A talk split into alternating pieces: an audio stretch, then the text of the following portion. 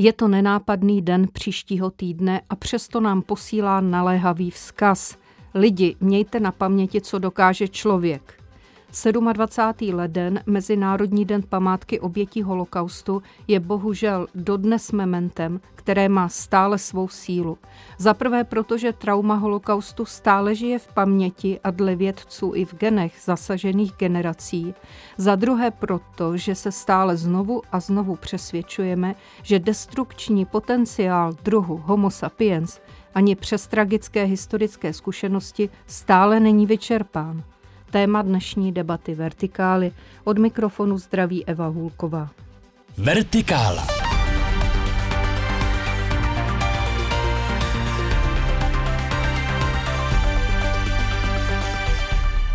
Tak tedy ve studiu vítám Tomáše Krause, člena Mezinárodního osvětimského výboru a ředitele Institutu Terezínské iniciativy. Pane Krauzi, vítejte. Dobrý den. Náš druhý host zde ve studiu je profesor Jiří Holý, vedoucí Centra pro studium holokaustu a židovské literatury na Filozofické fakultě Univerzity Karlovy, který přednáší také a přednášel v uplynulých letech na mnoha univerzitách v Německu a v Rakousku. Pane profesore, děkuji za váš čas, vítejte. Děkuji za pozvání, dobrý den. Ve světle toho našeho dnešního tématu je dnešní svět nebezpečný a je nebezpečný moc. Jestli dovolíte, pánové, většinou muži bývají racionální, ale já se zeptám, jaký z něj máte pocit. Pane profesore? No, myslím, že nebezpečný asi není svět, sám o sobě nebezpečný jsou lidé, kteří v něm působí nebo můžou působit. Je to samozřejmě věc, která je pořád, je to stále, že jsou lidé, kteří touží pomoci, kteří zneužívají moci a většinou to začíná i zneužíváním jazyka, což je můj obor. A jsou lidé, kteří e, se tomu snaží nějak odporovat. Takže ten dnešní svět je nebezpečný prostřednictvím aktivity určitých skupin lidí. Je to bažení pomoci staré jako lidstvo samo? No, asi to patrně patří ke konstantním lidským vlastnostem. Myslím si, že v tom se člověk nezměnil. Pane Krauzi, dle vašeho názoru, jaký je váš no, pocit z Vy jste světa? o tom na začátku mluvila. Eh, ono dneska současná věda přichází s novým poznatkem, který jsme my pouze tušili vědecký termín pro to je epigenetika a skutečně ta traumata, která prožili naši rodiče a prarodiče, se přenášejí do našich genů. A já tedy pocházím z rodiny, která tuto anamnézu má samozřejmě, protože moje oba rodiče prošli, mý prarodiče prošli e, koncentračními tábory. Ale chci říct jednu věc k té současné situaci. Když oni to zázrakem přežili a eh, jak víme, to procento bylo skutečně mizivé těch lidí, kteří byli deportováni eh, na různá místa, vrátili se potom eh, po osvobození, tak jejich hlavní mantrou a takovým posláním životním bylo, dalo se to vlastně vtělit do takového jednoduchého sloganu, který často používali, nikdy více, nikdy více. Když se podíváme na dnešní svět, tak si musíme bohužel říci, že se to nepodařilo, protože se to opakuje stále dokola v jiných kulisách, eh, s jinými podmínkami, v jiné geopolitické situaci, ale ta podstata bohužel zůstává stejná. Pane profesore, nalezl byste jako vědec eh, a filozof vlastně odpověď na otázku proč? Proč ve vztahu k tomu, co tady říkal Tomáš Kraus? Proč to tak je? Proč to tak Proč je? neplatí nikdy více? No, já bych řekl, že to platí pro uh, generaci, která to prožila, případně pro jejich děti, které to mají taky vlastně v genech. Ale mm, mluví se někdy, se mluví v historických vědách o takzvané floating gap. To je vlastně doba, která uplyne po dobu asi tří až čtyři generací.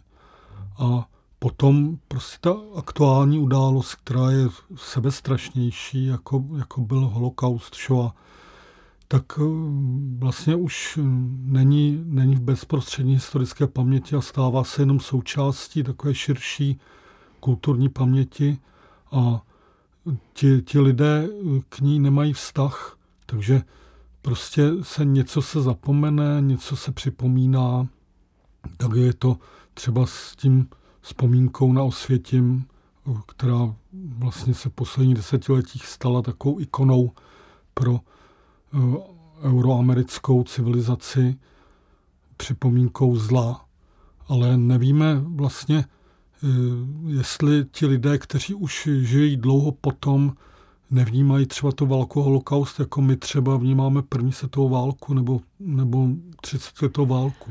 A platí tady to, to vytrácení se toho apelu holokaustu i pro takové národy, jako jsou Němci anebo Židé v Izraeli?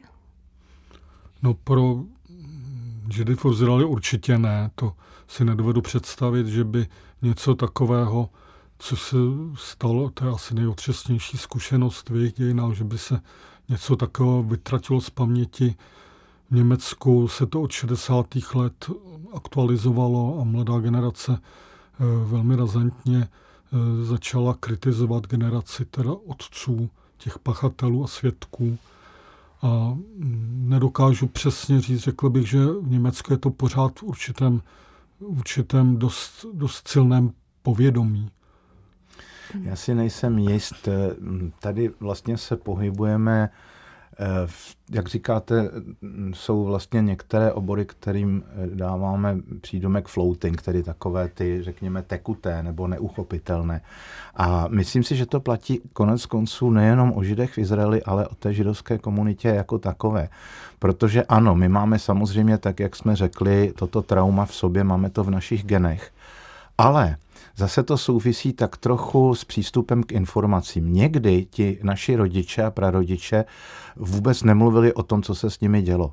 Eh, tady byl zlomový až teprve eh, přístup Stevena Spielberga, který po úspěchu eh, filmu Schindlerův seznam založil obrovskou nadaci, velmi jaksi finančně i hodně jaksi investoval do, do, do této nadace.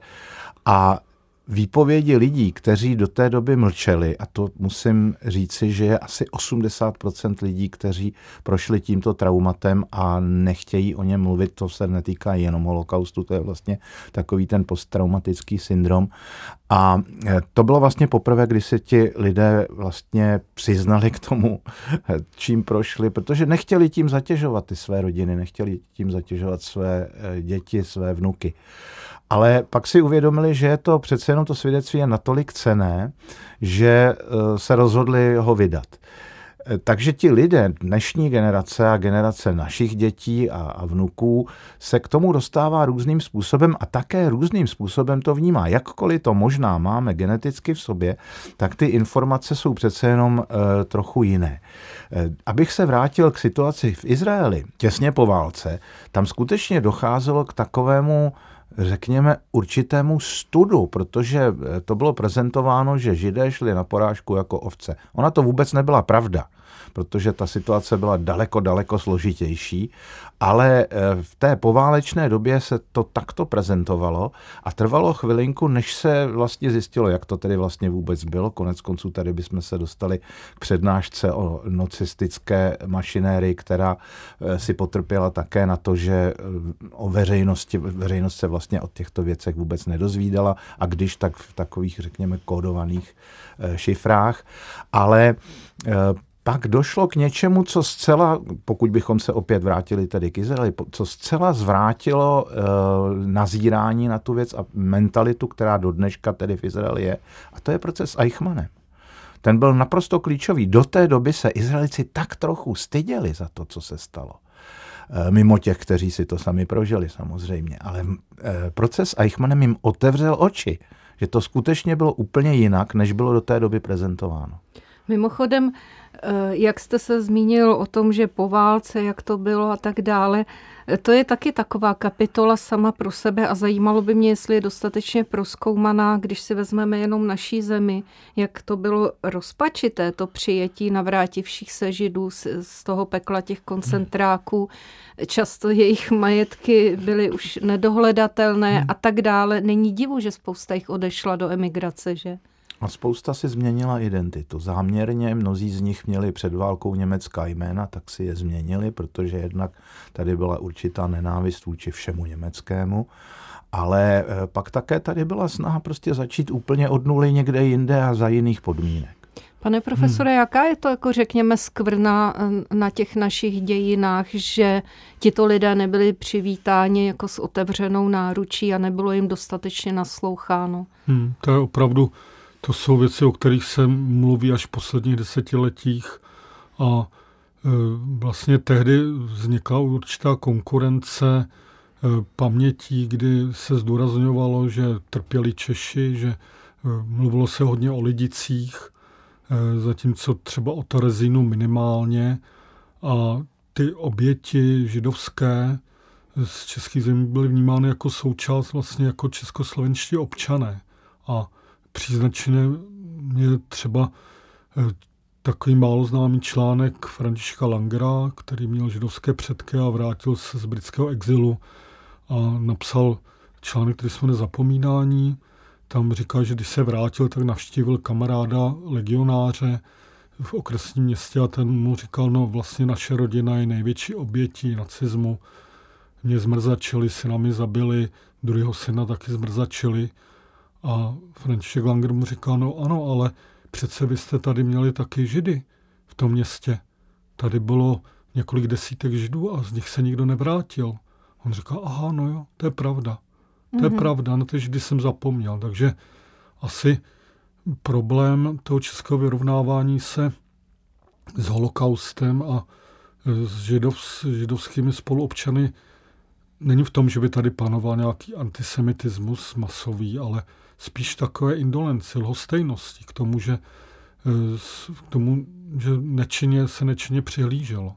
Mimochodem, hned vám dám slovo, pane Krauzi. Jak vy eh, hodnotíte takovou tu iniciativu kameny zmizelých, které se v posledních letech hodně objevují v českých městech? No, to je samozřejmě úžasný. To je prostě něco, co jako vidíme všichni, když jdeme po ulici a co Eh, připomíná ty lidi, kteří tak říkají zmizeli. A byli to sousedé zmizet. těch, byli kteří to, tam byli žijí. to sousedé, no. Tady opravdu si myslím, že, že to je něco jedinečného, byť to je vlastně iniciativa jednoho jediného člověka. Je to závislé na něm, ale je to něco naprosto, naprosto unikátního a významného pro tu paměť. Já ještě k tomu, co říkal pan profesor Holý. No, tady je zapotřebí zdůraznit jednu věc, kterou my samozřejmě bereme jako danou, ale možná naši posluchači, pokud jsou třeba eh, mladší ročníky, tak si to nemusí úplně uvědomit. Ale to, o čem jsme mluvili, to je vlastně 40 let komunismu. A ten komunismus té takové, řekněme, věci, která se příliš moc v tom veřejném prostoru neobjevovala, to znamená ty židovské oběti, eh, tak se dostala vysloveně do takové, řekněme, moskevské agendy, kdy vše, co bylo židovské, bylo zakazováno. Mělo to několik vln, samozřejmě víme, že ta čtyři desetiletí komunismu eh, se víceméně lišila. Každé to desetiletí bylo tak trochu jiné. Od 50. let s tragickými procesy eh, s Rudolfem Slánským a spol, kde, byl, kde byli židé zase znovu tedy obviněni a dokonce velmi dobře víme popravování. A týkalo se to nejenom této skupiny, eh, ale pak byla 60. léta, která vrcholila rokem 68, kde ti lidé, kteří přežili holokaust, tak se velmi často podíleli na Pražském jaru, dokonce dodnes v tom postsovětském prostoru eh, je jedna z konspiračních teorií, která říká, že Pražské jaro bylo židovské spiknutí.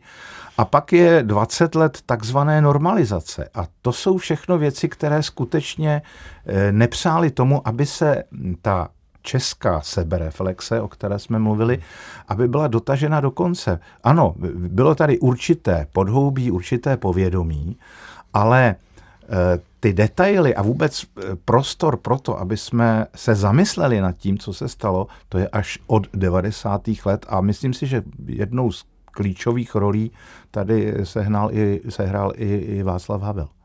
Tak to říká Tomáš Kraus, který je společně s profesorem Jiřím Holím hostem dnešní debaty Vertikály. Jste na vlnách Českého rozhlasu Plus. Posloucháte Vertikálu. Aktuality, reportáže a rozhovory z duchovního světa, doplněné debatou o věcech mezi nebem a zemí. Poslechnout si je můžete také na webu plus.rozhlas.cz, v aplikaci Můj rozhlas a v dalších podcastových aplikacích.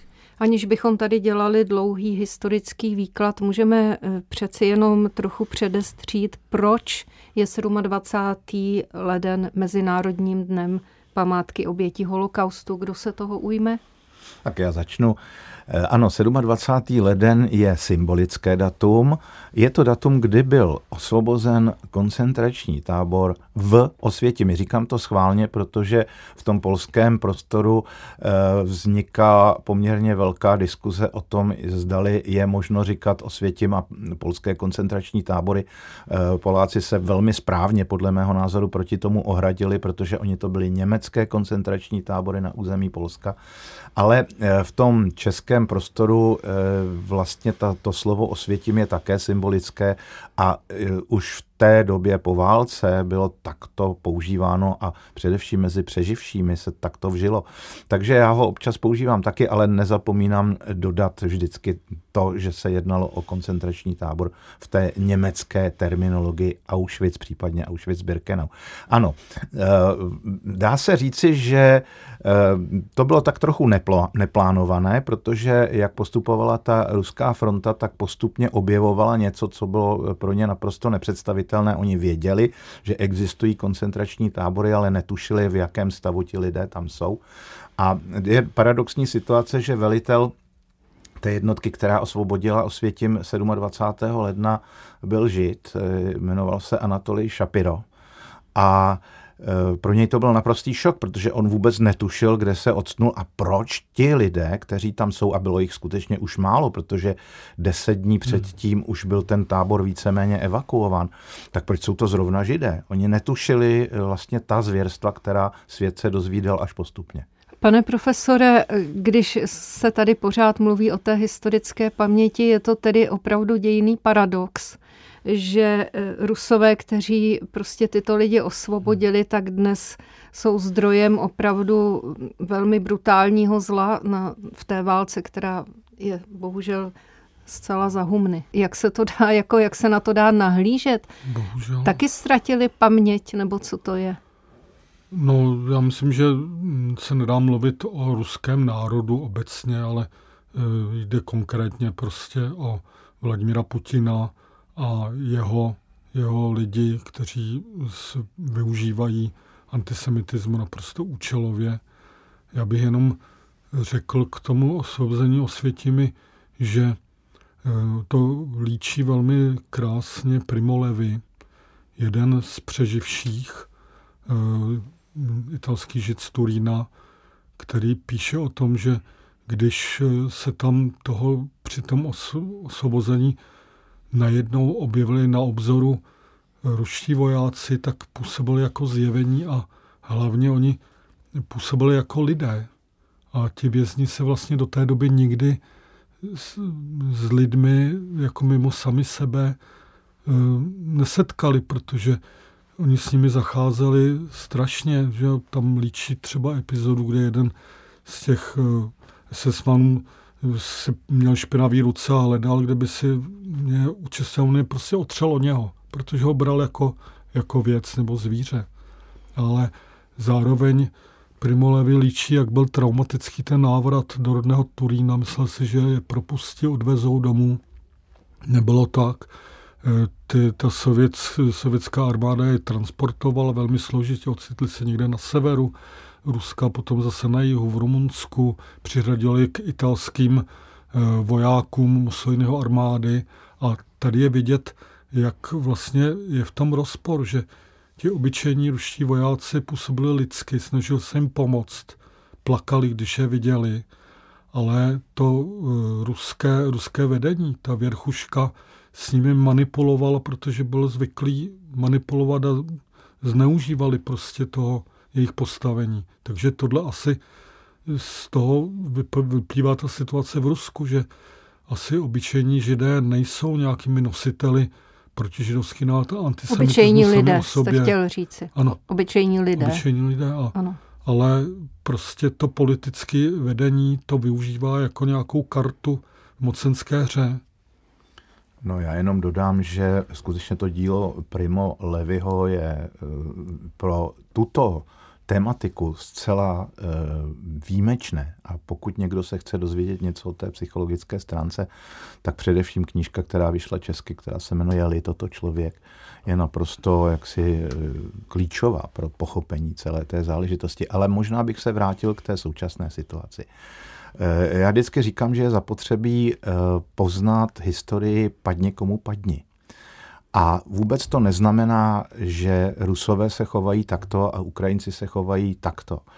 Víme velmi dobře, bohužel, že za války Ukrajinci sehrávali velice negativní role. Dokonce byly jednotky SS složené z Ukrajinců, které byly opravdu velice kruté, které mimochodem potlačovaly slovenské národní povstání. A to ale v žádném případě neznamená, že by kdokoliv měl záminku napadnout sousední stát a ukrást nebo bojovat o jeho území. To prostě je věc, která je naprosto nepřípustná, ať už ta historie těch zemí je jakákoliv. Je nutno říci, že k té literatuře, která eh, jaksi mapuje osudy židů a otisk eh, jejich života, včetně holokaustu v literatuře, tak eh, tam jste se, pane profesore, vy hodně zasloužil o její rozšíření. Já teď narážím na vaši knihu Cizí i blízcí, která je vysoce ceněná tisícistránková publikace. Je tam nějaká zásadní myšlenka, kterou bychom mohli v závěru, už který se nám blíží této diskuse, říci zde? No, já jenom doplním, že to není jenom moje kniha. Já jsem byl teda editorem té knihy, ale a autorem je devítičlený kolektiv, eh, většinou mladších, mladších kolegyň a kolegů. A sám mám z té knihy také radost, že se podařilo dát ji dohromady a vydat. Eh, mě osobně a asi i ten náš tým zajímá to, ta literatura jako něco, co vlastně má etický rozměr, že literatura spojená s holokaustem, s osvětími je prostě nějakým způsobem etická a nelze to jinak, ale zároveň je to literární fakt, že prostě působí jako, jako každá jiná literatura. A tohle to se mi zdá, že je takový pozoruhodný nějaký konflikt, který se potom řeší různým způsobem. Ten podíl faktu a fikce, to, jestli je něco dovoleno psát na toto téma, jestli se překračují meze, jak se to vyvíjí, jaký je rozdíl mezi první, druhou a třetí generací a tak dále. Tohle je věc, která si myslím, že eh, je v popředí našeho zájmu. Stojí za zkoumání. Pane Krause, vy jste řekl pro Český rozhlas dvě, cituji. To, že se holokaust týkal zrovna židů, je víceméně schoda okolností. Jeho memento by ale mělo být obecně platné. Mohlo se to stát komukoliv a může i dneska. Konec citace. Můžete tady to tvrzení snést do konkrétnější roviny jako tečku za touto diskusí? No, eh, je to věc, která samozřejmě mm, vychází z kontextu doby. Eh, protože holokaust se stal tak, jak se stal, eh, protože proto byly určité podmínky a museli bychom se podívat na dvoutisíciletou historii antisemitismu. To asi Někdy se, příště, ano. Přesně tak, protože to se nám nevejde do minuty, to se nám nevejde dokonce ani do jedné nebo několika přednášek. To je uh, fenomen a téma, o kterém uh, vznikly desítky knih a filmů a, a všech dalších možných materiálů. Ale v zásadě si dovolím říci, že to, co jsem tehdy někde řekl, platí, protože tady jde o to obecné memento. Ostatně jsme to říkali na začátku, že eh, holokaust by měl být chápán, nebo Shoah, pokud bychom měli použít správný výraz, by měl být chápán jako určité memento pro lidstvo jako takové. A zase jsme zpátky u té mantry těch našich přeživších někdy více. Eh, je to zbožné přání, jak všichni velmi dobře bohužel víme, eh, ale Právě proto ho musíme neustále připomínat. Eh, dovolím si citovat papeže Benedikta XVI.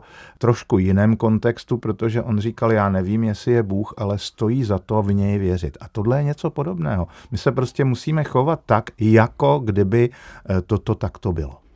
Pane doktore, moc vám děkuji. Připomenu posluchačům, že hostem této debaty vertikály byl také Tomáš Kraus, člen Mezinárodního osvětimského výboru a ředitel Institutu Terezínské iniciativy. Někde zase nashledanou. Děkuji a nashledanou. A náš druhý host, profesor Jiří Holý, vedoucí Centra pro studium holokaustu a židovské literatury na Filozofické fakultě Univerzity Karlovy, literární vědec. Moc vám děkuji za váš čas. Někdy děkuji, zase. děkuji. Nashledanou. Vážení posluchači, tak to byla debata Vertikály. Eva Hulková přeje dobrý poslech dalších pořadů Českého rozhlasu Plus.